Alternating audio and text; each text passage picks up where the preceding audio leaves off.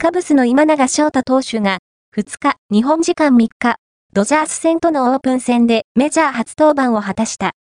先発し、初回は三者凡退に抑えたものの、2回にスリーランを被弾。この日は、2回3分の1を投げて、3安打3失点、5奪三振、無四球だった。